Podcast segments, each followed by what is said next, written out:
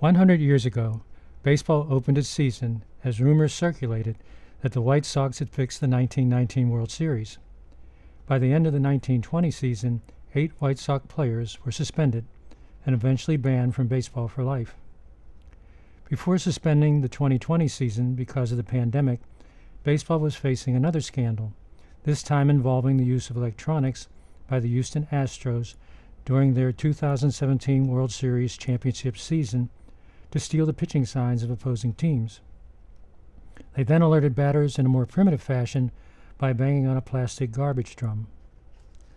Once the cheating was exposed, Houston's general manager and manager were fired by the Astros after being suspended from baseball for a year. I think we need to put this into context here. Jeff Luhnow has been one of the most successful general managers in all of baseball. AJ Hinch is regarded as the best manager in Major League Baseball. So it's not like Jim Crane is going and firing just a couple of guys here who happen to be involved in a scheme.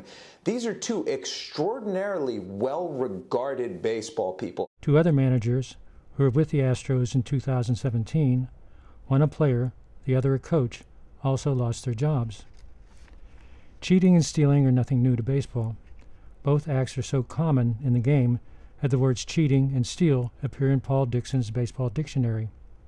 A fielder, for example, cheats in baseball when he leaves his normal position and shifts or moves closer to where a batter has a tendency to hit the ball.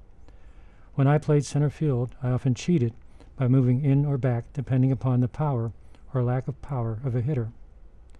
Steal has two meanings in Dixon's dictionary. The first, to steal a base, is perfectly legal and one of the most exciting plays in baseball. It's also well familiar to Cardinal fans who watched one of the greatest thieves in baseball, Lou Brock, who stole 938 bases in his career, second only to Rickey Henderson in baseball history. The second meaning in Dickson's dictionary, to steal signs, is on one level a traditional part of the game. A team usually has a player or coach on its bench who tries to steal the other team's signs, while the other team devises elaborate signs to prevent them from being stolen. When I was doing research on college baseball, I asked SIU's then baseball coaches, Dan Callahan and Hindu Henderson, to give me their signs. They said they could, but then they'd have to kill me. Teams cross the line in baseball when they plant a spy, usually a coach or a player, in the scoreboard or bullpen to steal the catcher's signs to the pitcher, an act that baseball regards as illegal. In the past, before today's elaborate electronics, the spy used binoculars to steal the catcher's signs to the pitcher and transmitted the stolen signs to the batter, often by something as simple as waving a towel.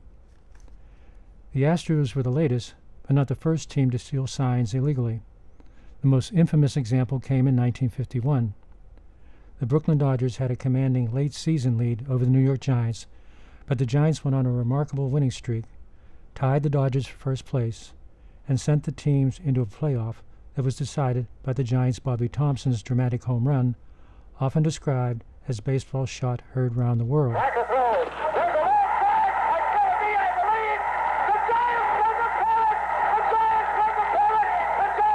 Years later, the world discovered that the Giants were stealing signs that season, and that Thomson likely knew what pitch was coming when he hit his famous home run. Stealing signs, legally or illegally, obviously gives the team a great advantage, but it doesn't necessarily mean that a team will always benefit from the pilfering.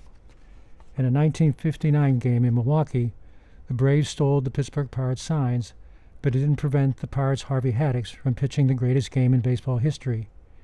Even though Braves batter knew what pitch was coming, Haddix retired 27 batters in a row through the first nine innings. With the score tied at nothing nothing, Haddix retired nine more Braves in extra innings before losing his perfect no-hitter and the game in the 13th inning. No player from the 2017 Astro team has been suspended from baseball for his participation in the scandal. The only players ever suspended before baseball cracked down on performance enhancing drugs were usually those caught gambling on the game. There are, however, several players in the Baseball Hall of Fame who were notorious for cheating. The venerable Connie Mack, as a catcher, liked to tip the hitter's bat when he tried to swing. The legendary Mike Kelly regarded as the 19th century's greatest player, liked to skip second base on his way from first to third if the umpire wasn't watching. It's unlikely that baseball will fine or suspend Astro players, but baseball has its own way of settling scores. Poor Astro hitters will be facing opposing pitchers waiting to retaliate by hitting them with a pitch. In this case, they won't need to steal a sign to know what's coming. This is Pete Peterson for Reading Baseball.